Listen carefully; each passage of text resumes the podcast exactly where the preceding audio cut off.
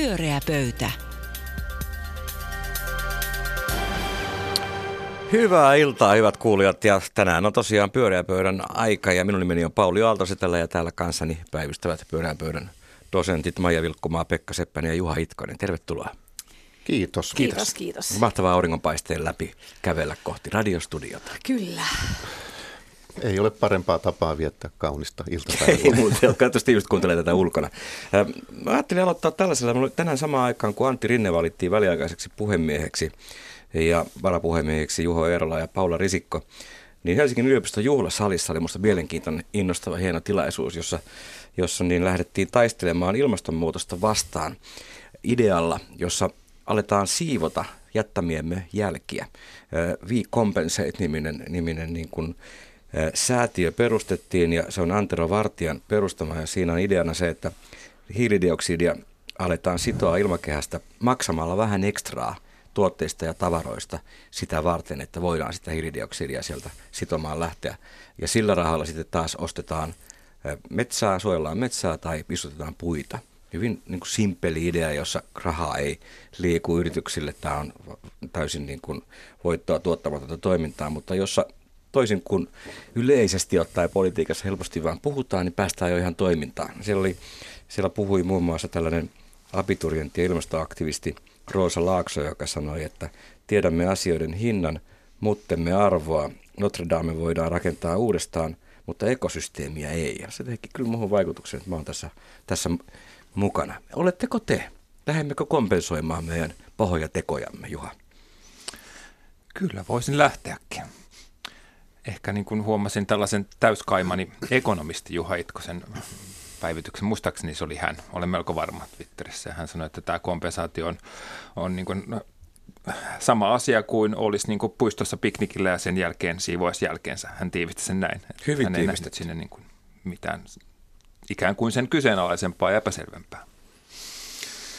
No tuossa kyllä ensimmäiseksi tulee mieleen, että, että vähentääkö tämä varmaankin hieno idea sinänsä, niin vähentääkö se kulutusta? Ja, ja tota, voisiko esimerkiksi ajatella sellaista, että, että voisi tämän kompensaation tehdä ilman sitä kulutusta, josta se kompensaatio syntyy? Sekin Olen vähän mahdollista. huolissani siitä, että, että, että nämä, jotka eniten ikään kuin tekevät ilmastonmuutoksen hyväksi, niin kuitenkin sit edistävät sitä eniten toiminnallaan. Että että ilmastonmuutos mielestä varmaan, mielessä varmaan sellainen ihanne kansalainen on se, joka makaa sohvalla ja sitten raahustaa siitä lähiöpubiin juomaan muutaman keskioluen ja sitten kävelee takaisin sohvalle makaamaan. Riippuu miten hän asuu ja minkälainen lämpökustannus on tässä. Kerrostalossa todennäköisesti. Niin. No niin, se oli, se oli Pekka väärä vastaus. Miten Maija vastaa? Tota, onko tämä sellainen, mitä moni on kaivannut hirveästi, ja tota, että voi kun pääsis jotenkin tekemään kun tekee jotain ja sitten on niin vaikea jotenkin lopettaa elämistä tai kokee, että se olisi elämisen lopettamista, jos, jos sen isoimman. Ja plus ylipäätään tämä on niin vaikea tilanne, josta moni on toivonut, että voi kun pääsisi maksamaan näistä synneistä. Niin kyllä tämä on minusta erittäin hyvä.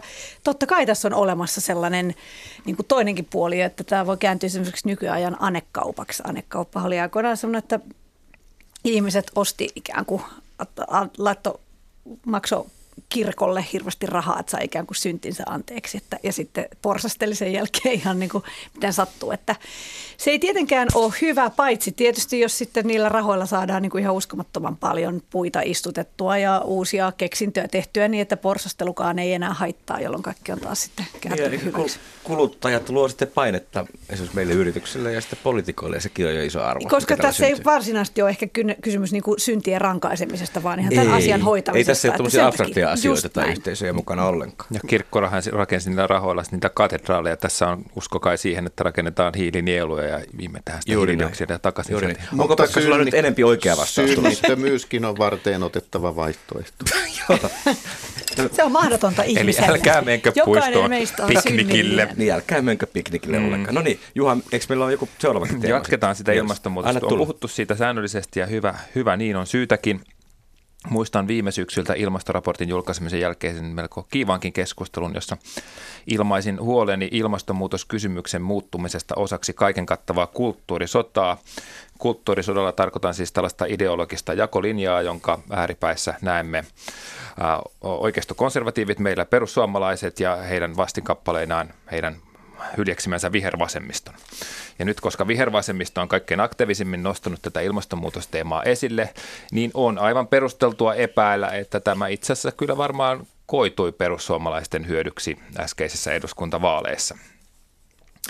No, onko tätä mitään keinoa teidän mielestä estää tätä tätä taipumusta, että, että tässä käy näin, koska periaatteessa me voitaisiin olla niin kuin eri mieltä kaikesta muusta, maahanmuutosta, jopa sananvapaudesta, ihmisoikeuksista, mutta tässä asiassa meidän intressi pitäisi olla niin kuin yhteinen. Et löytyykö reseptejä, miten tästä asiasta voisi viestiä näin, että tätä torjuntareaktiota ei syntyisi?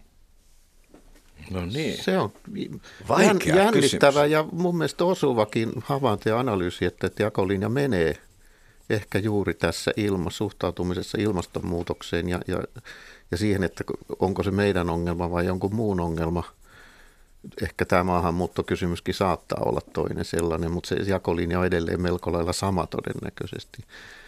Mutta se on jänne, koska ennenhän tämä poliittinen jakolinja tai tämmöinen niin taistelujakolinja oli sosialistit vastaan porvarit – Eli näkökulma oli se, että kenen hallussa on tuotantovälineet, mm. yhteiskunnan vai yksityisten ihmisten, niin tässä on vähän samantyyppisestä jakolinjasta. Mut, että onko, kun... onko ympäristö meidän yhteinen vai onko se jokaisen oma niin paljon kuin siitä osaa kahmia? Kun mun ajatus tässä tavallaan just on se, että noissa mainitsemassa mainitsemissasi asioissa tuntuu ihan mahdolliselta, että niissä on jakolinja. Mutta tässähän sitä ei pitäisi olla. Me ollaan kaikki täällä samalla Me ollaan kaikki yhtä lailla kusessa. Itse ongelmasta kaikki puolueetkin on eli, eli, eli tämä pitäisi pystyä tavallaan ulkoistaan koko tämän keskustelun ulkopuolelle. Riidellään noista muista asioista, mutta ei riidellä niin kuin yhtään tästä. Juha, no, ei mä, kaikki, mä mutta Juha, kaikki eivät ole sitä mieltä, että me olemme samassa liemessä kaikki. Mutta eikö me nyt, mä, mä tarkoitan vaan, että maapallon mittakaavassa me kaikki ollaan.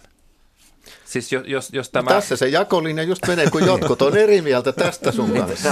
Mutta mut jos ajatellaan niin vähän suuremmassa mittakaavassa, niin ihmistenhän DNA on lähes identtinen. Me olemme samassa veneessä tällä samalla palavalla pallolla. Se on niin kuin fakta ja sitä Juha varmaan niin, haki sit, Sitä mä hain. Maija.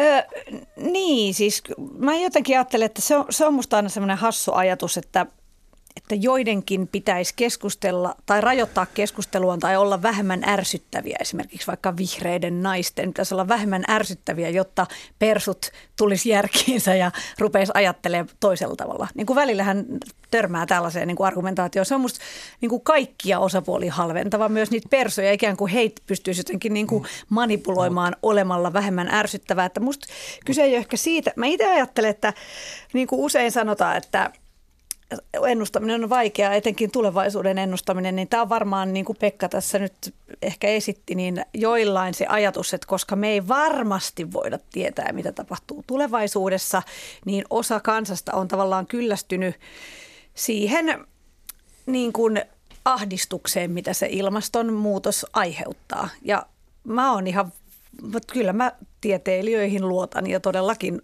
on sitä mieltä, että se ahdistus on niin kuin varmasti perusteltua ja sille niille asioille pitäisi tehdä jotain. Ja me todellakin ollaan samassa veneessä vähän niin kuin Game of Thronesissa, että sieltä tulee White. Walkersit mm. niin kuin tavallaan ja meidän pitäisi olla, mutta, mutta että siitähän on sitten kyse siitä, että jotkut ei vaan jaksa enää kuunnella sitä, jos jolloin tulee joku toinen, joka puhuu jotain muuta. Mut Ehkä jopa antaa false Mä olen eri mieltä tuosta, että eikö silloin periaatteessa ihan tälleen niin kuin yleisen hyvän nimessä ja sen tavoitteen niin kuin edistämiseksi, eikö silloin nimenomaan kannattaisi olla vähemmän ärsyttävä? Miettiä, miten mä niin kuin voin olla vähemmän ärsyttävä tuolle osapuolelle, jotta se kuuntelee näitä mun argumentteja. Tavoitehan jos silloin, että se tykkäisi musta, vaan että mä saisin tämän niin kuin homman läpi. Mutta eihän ne yritä, eihän vihreät naiset yritä niitä persuja käännyttää. Kuka yrittää enää aikoihin, vaan nimenomaan ikään kuin muihin poliitikkoihin. Se, sitä varten ne marssit on, että tehdään niin kuin konkreettisia toimia. Mutta onko se sitten hyödyllistä jättää sinne niin iso kenttä niille muille? Että, että onko persojen suhteen jo kokonaan luovutettu ja onko se viisas strategia? Tätä mä mietin. Koska silloinhan persoille jää tämä tila, että aika moni silleen hiljaisesti kuitenkin hieman symppaa. Että juuri kuulin viikonloppuna oman isäni sanovan, että tota,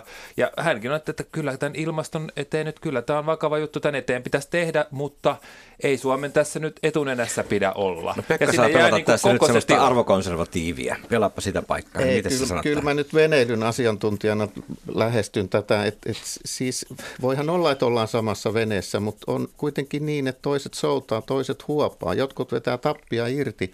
Et, et, ja sitten on olemassa iso joukko ihmisiä, te ehkä kutsutte heitä persuiksi, mä kutsun sitä vain suureksi joukoksi ihmisiä, joiden mielestä ei olla samassa veneessä, jotka eivät usko siihen, että sillä olisi mitään väliä, mitä minä teen, mm. että sillä olisi jotain vaikutusta.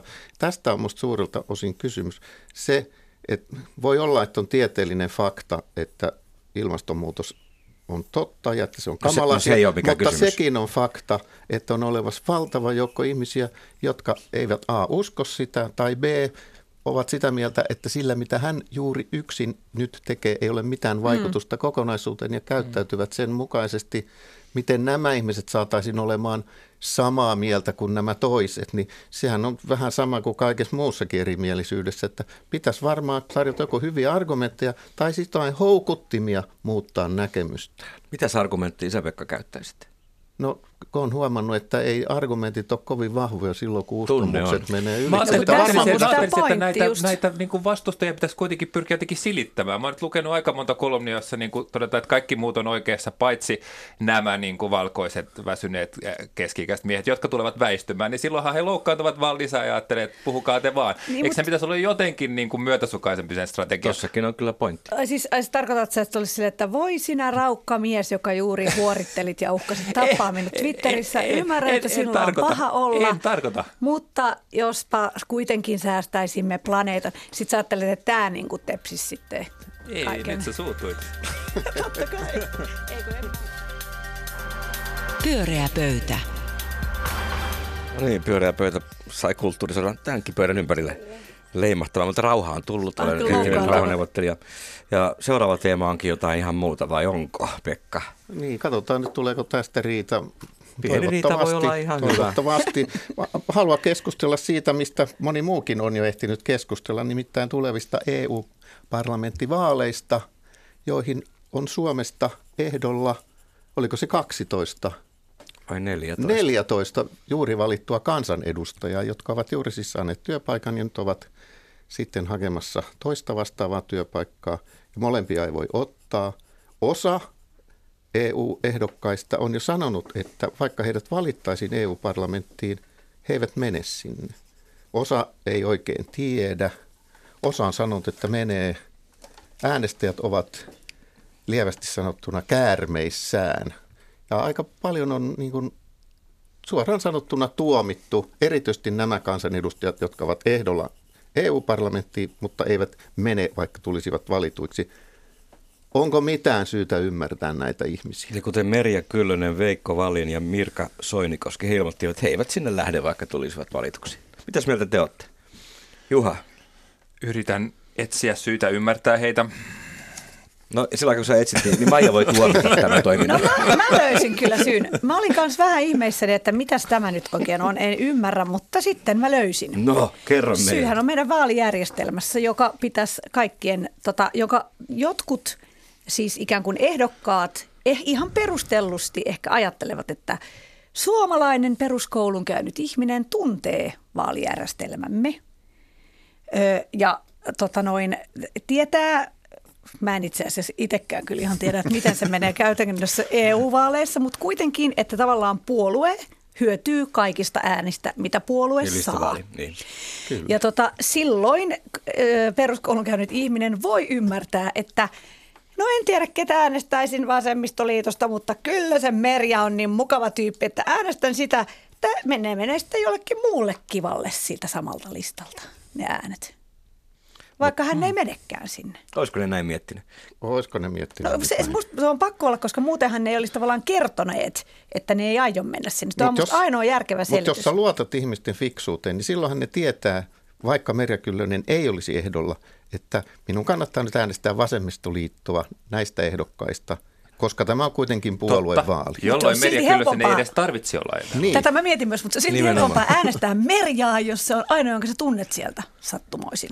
No jos kyllä. vaikka tunne Mutta eikö silloin reilu kertoa etukäteen, ettei sinne niin. Mutta voisiko tämä ajanpuolustuksen kääntää semmoisen ilmaisulle, että, että koska tässä todella on puolueen vaalista kysymys, puolueen kannatus, yhteenlaskettu kannatusmäärä, sen kuinka monta ehdokasta siltä listalta menee, niin tässä todellakin ei mitata yksittäisten ehdokkaiden kannatusta, vaan puolueiden kannatusta. Ja silloin on oikeutettu, että puolueet tekevät kaikkensa, jotta puolue saisi mahdollisimman paljon ääniä. Silloin voidaan ottaa tosiaan bulvaaneja mukaan. Kyllä. Nyt Juha on löytänyt kadonneen argumenttinsa, ole hyvä. Nyt kun te rupesitte puolustaa, niin mulle jää tämä kaikkein helpoin argumentti, koska onhan tämä nyt ihan täyttä pelleilyä. No nimenomaan. No, missä, missä se viipyy? Tämä on ihan törkeitä äänestäjiä harhauttaa. Aivan menee usko on ihan täyttä pelleilyä. On tämä pelleilyä. No tämä olisi voitunut sillä, että olisi ollut samat vaalit niin kuin kerralla. Niin, miksei se tapahtunut muuta? No tämähän on, niin. jos mä tuon pelleily Ota pelleilyargumenttiin. Pelleilyargumentti on sinänsä vahva jo pelkkänä sanana. On.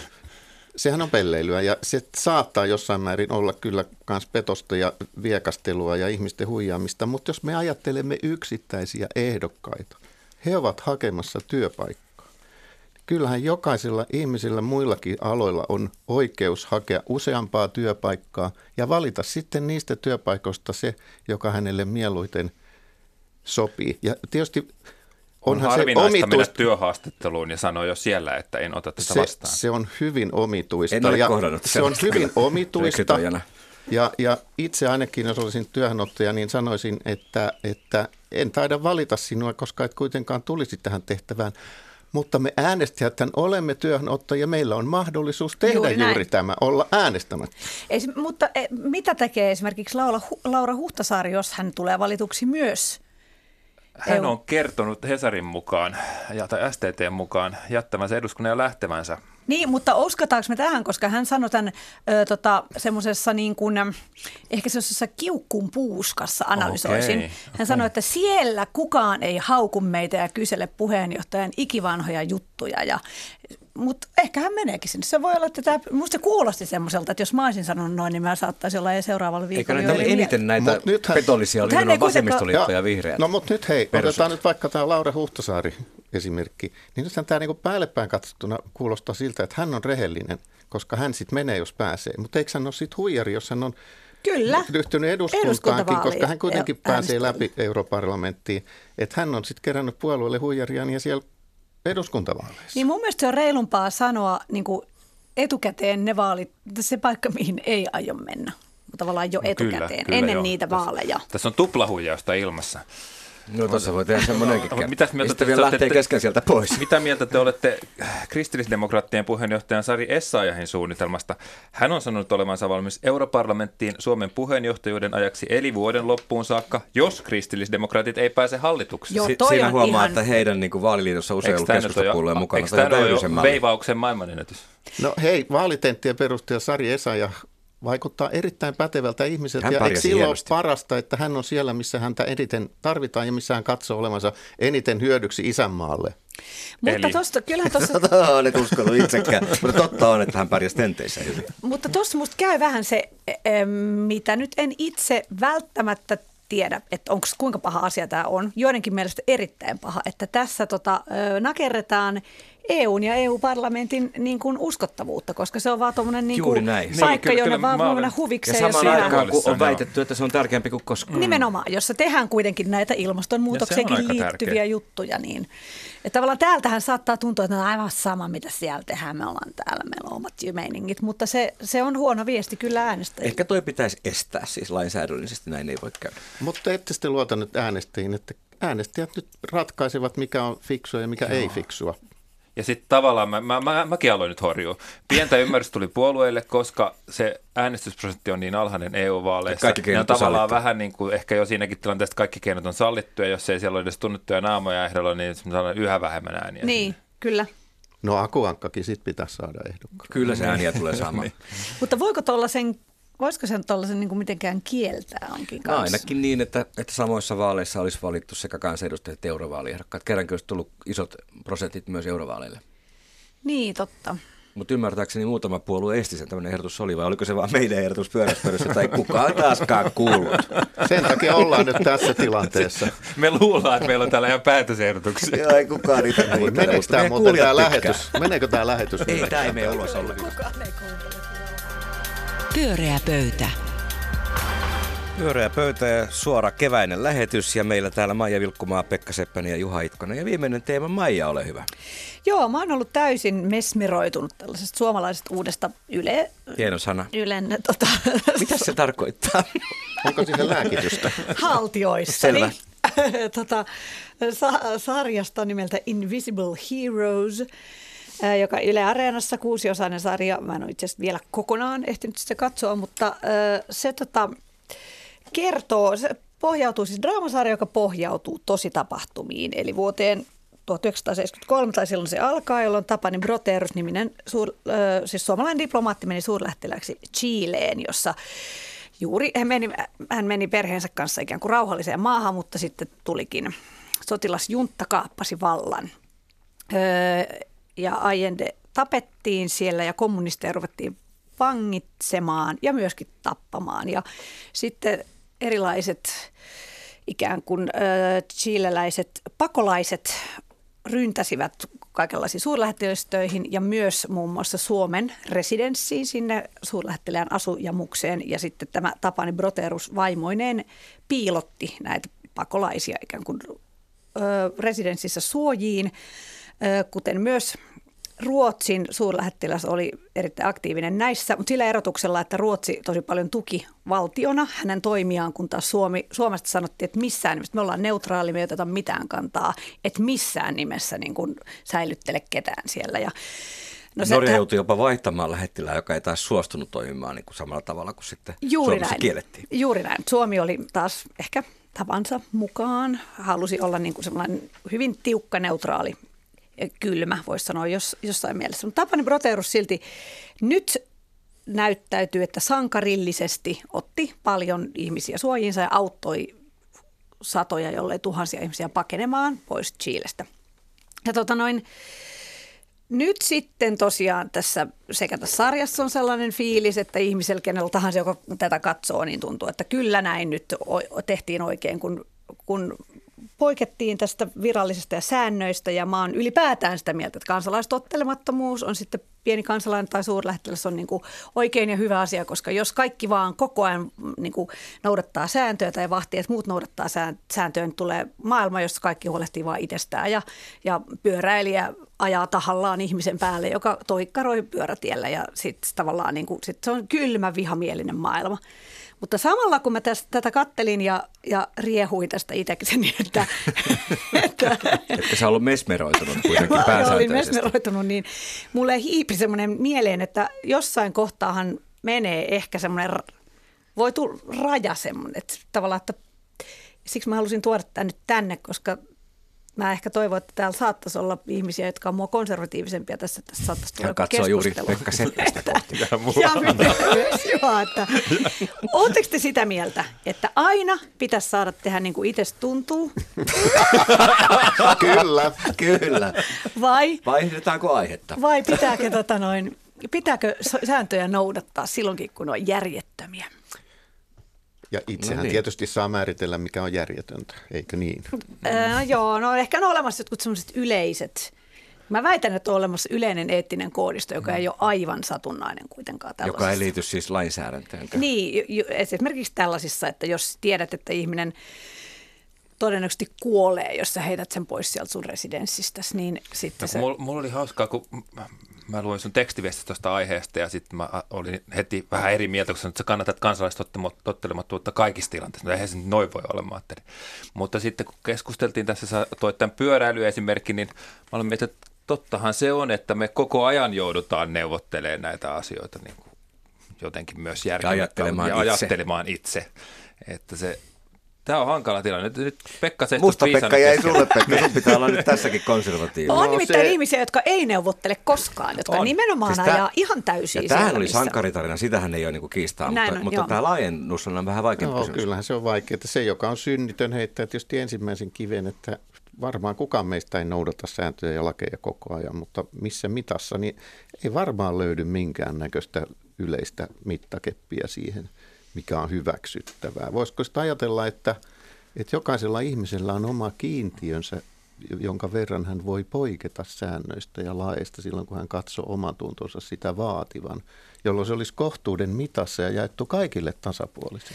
Mutta osaatteko sanoa, että mitä jos tässä olisi esimerkiksi käynyt niin, että Suomen niin kuin ulkopoliittiset suhteet olisi niin kuin todella pahasti vaaraantuneet tästä, jota ehkä sitten joku ulkoministeriössä pelkäsi tälle. Ja meillähän oli sellainen keissi, muistelimme tätä Antonin keissiä, jossa salakuljetettiin eh, suomalaislapsi takaisin Suomeen, niin siinä auttoi konsuli, ja siitä tuli selkkaus Suomen ja Venäjän välillä. Ei kuitenkaan mihinkään sen suurempiin kriiseihin johtanut selkkaus. Niin sitä virkamiestä ei kyllä mitenkään yleisesti tuomittu. Tai... Ei, mutta Et, näiden maiden, maiden niin, välillä joo. syntyi kuitenkin tämmöinen selkkaus. Kyllä, kyllä.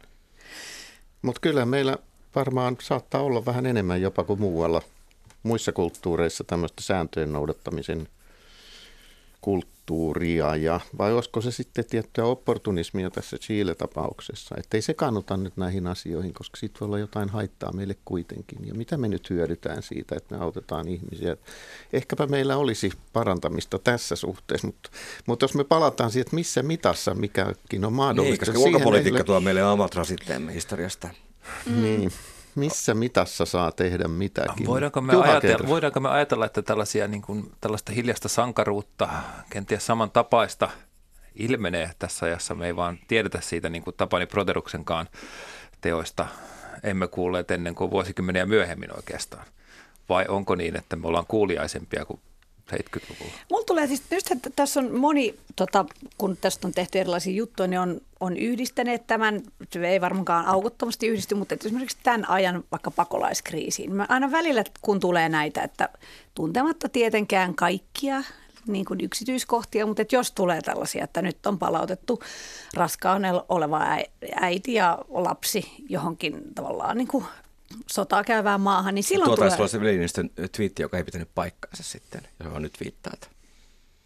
Siitä syntyi iso kuhu, joka kävi ilmi, että siinä lentokoneessa ei ollut raskaana olevaa äitiä. Mutta, mutta, se oli, joo, no, mutta otetaan se argumenttina noin niin kuin yleisellä tasolla. Niin, ehkä, ehkä niin. tässä nyt en niin. käy syyttämään ketään tietynlaista, mutta että jos kävisi, tavallaan, että jos olisi tullut tällainen päätös, ja vaikka siinä, tämä on tämmöinen niin kuin koulun ET-tunnin kysymys, että Aa. sinun pitäisi Olisitko olla se ihminen. Niin. Niin oli, veisitkö, voisitko tavallaan vastustaa niin kuin virkamiehenä sitä päätöstä ja silloin? Koska mä, mä oon kuitenkin hyvä. ymmärtänyt Jos näitä ihminen päätöksiä. on hengen vaarassa, niin noudatko silti Ja nämä päätökset ei tietenkään voi olla kaikki oikein. Siis virheitähän tapahtuu jokaiselle virkamiehellekin. Siis jos olisin poliisi, joka olisi viemässä tietämäni mukaan virheellisen käännytyspäätöksen saanutta turvapaikan niin, se oli Tai ainakin, että jos tämä olisit itse, sehän on tavallaan mm, niin kuin mm. näkökulmakysymys, että mikä... Ket, no niin, Konstaapeli Itkonen, miten toimisit? Vastaan, että valitettavasti varmaan luultavasti veisin ja toteuttaisin tehtäväni. Miksi? En mä tiedä. Varmaan semmoista, että se olisi mulle helpoin ratkaisu. Tämmönen, menen nyt tämmöisen niin kuin itse tutkiskelun tielle. Ehkä jos yritän sitä ylevämmin niin kuin pohtia, niin sitten, että mä ajattelisin sen niin, että, että tässä on järjestelmä, joka on toiminut näin. Mm. ja ja tota, mulla ei ole kuitenkaan oikeutta sooloilla tässä. Oikeasti aika Aika vaikea, vaikea kysymys, paikka. aika rehellinen niin. vastaus. Mitä minä olen ottamaan vallan tässä asiassa itselleni kun tässä on demokraattisesti päätetty menettelystä, joiden mukaan toimitaan. Tietysti jos olisi yhden päivän konstaapeli, niin helppohan olisi tehdä, mutta jos olisin konstaapeliksi ryhtynyt, niin varmaan toimisin niin kuin konstaapeli Itkonen. Ja ehkä me kansalliset toivomme, että poliisit tekevät niin kuin on sovittu ja säädetty, eikä päätä jokaista päätöstä itse. Sitten niin, tästä tulee vain niin kuin sellainen niin kuin erilainen asteikko, jolla tämä, jolla tämä tehtävä mm. muuttuu hankalammaksi. Mä tietenkin toivon, että mä en olisi ollut viemässä esimerkiksi ihmisiä jonnekin kaasukammioon niin. tietäen, että näin tehdään, mutta tota... Jokainen tietää, että punaisia valoja päin ei saa ajaa, mutta jos takana tulee ambulanssi, niin kaikki ajavat punaisia valoja päin väistääkseen ambulanssi, eikö niin? Mutta se on jopa laissa, että silloin sun täytyy ajaa. Onko Eli silloin noudatetaan itse asiassa lakia, kyllä. kun, kun sitä Ai, mä tiedän. Mä rupeankin olemaan ajamaan. Kyllä, kyllä. kyllä. Mutta sehän on siis, kun mä vaan mietin, että se, kun mainitsit just tämän usein sanotaan, että Suomessa ollaan vielä lainkuuliaisempia kuin muissa maissa. Se on, usein se on hyvä esimerkiksi tavallaan poliisikonstapelia yleensä, että pysty lahjomaan ikään kuin pois jostain sakoista. Mutta että välillä on just sellaisia, että näkee tilanteen, josta jollain kaatuu lastenvaunut bussissa ja sitten bussikuski pysäyttää bussia ja tulee haukkumaan siellä, että miksi ette pitäneet kiinni, että se oli sinun vikasi. Ehkä eniten siksi, että hän haluaa kertoa, että se ei ollut hänen vikansa. Hmm. Ja hmm. tavallaan tällaiset sääntö, silloin puuttuu empatia, se ihmisen kohtaaminen. Pyöreä pöytä. Hei, olivat kiinnostavaa keskustelua ja empatian päätty, joka on kuitenkin tämmöinen jokaisen ihmisen mukana kulkeva supervoima. Kiitoksia Maija Vilkkumaa, Juha Itkonen ja Pekka Seppänen. Teillä oli hyviä argumentteja ja kiinnostava dialogi. Tästä jatkaa meidän jälkeen eh, Luonto Ilta puiden kevätteemalla, joka on mainio teema. Minun nimeni on Pauli Aaltosetälä. Hei hei.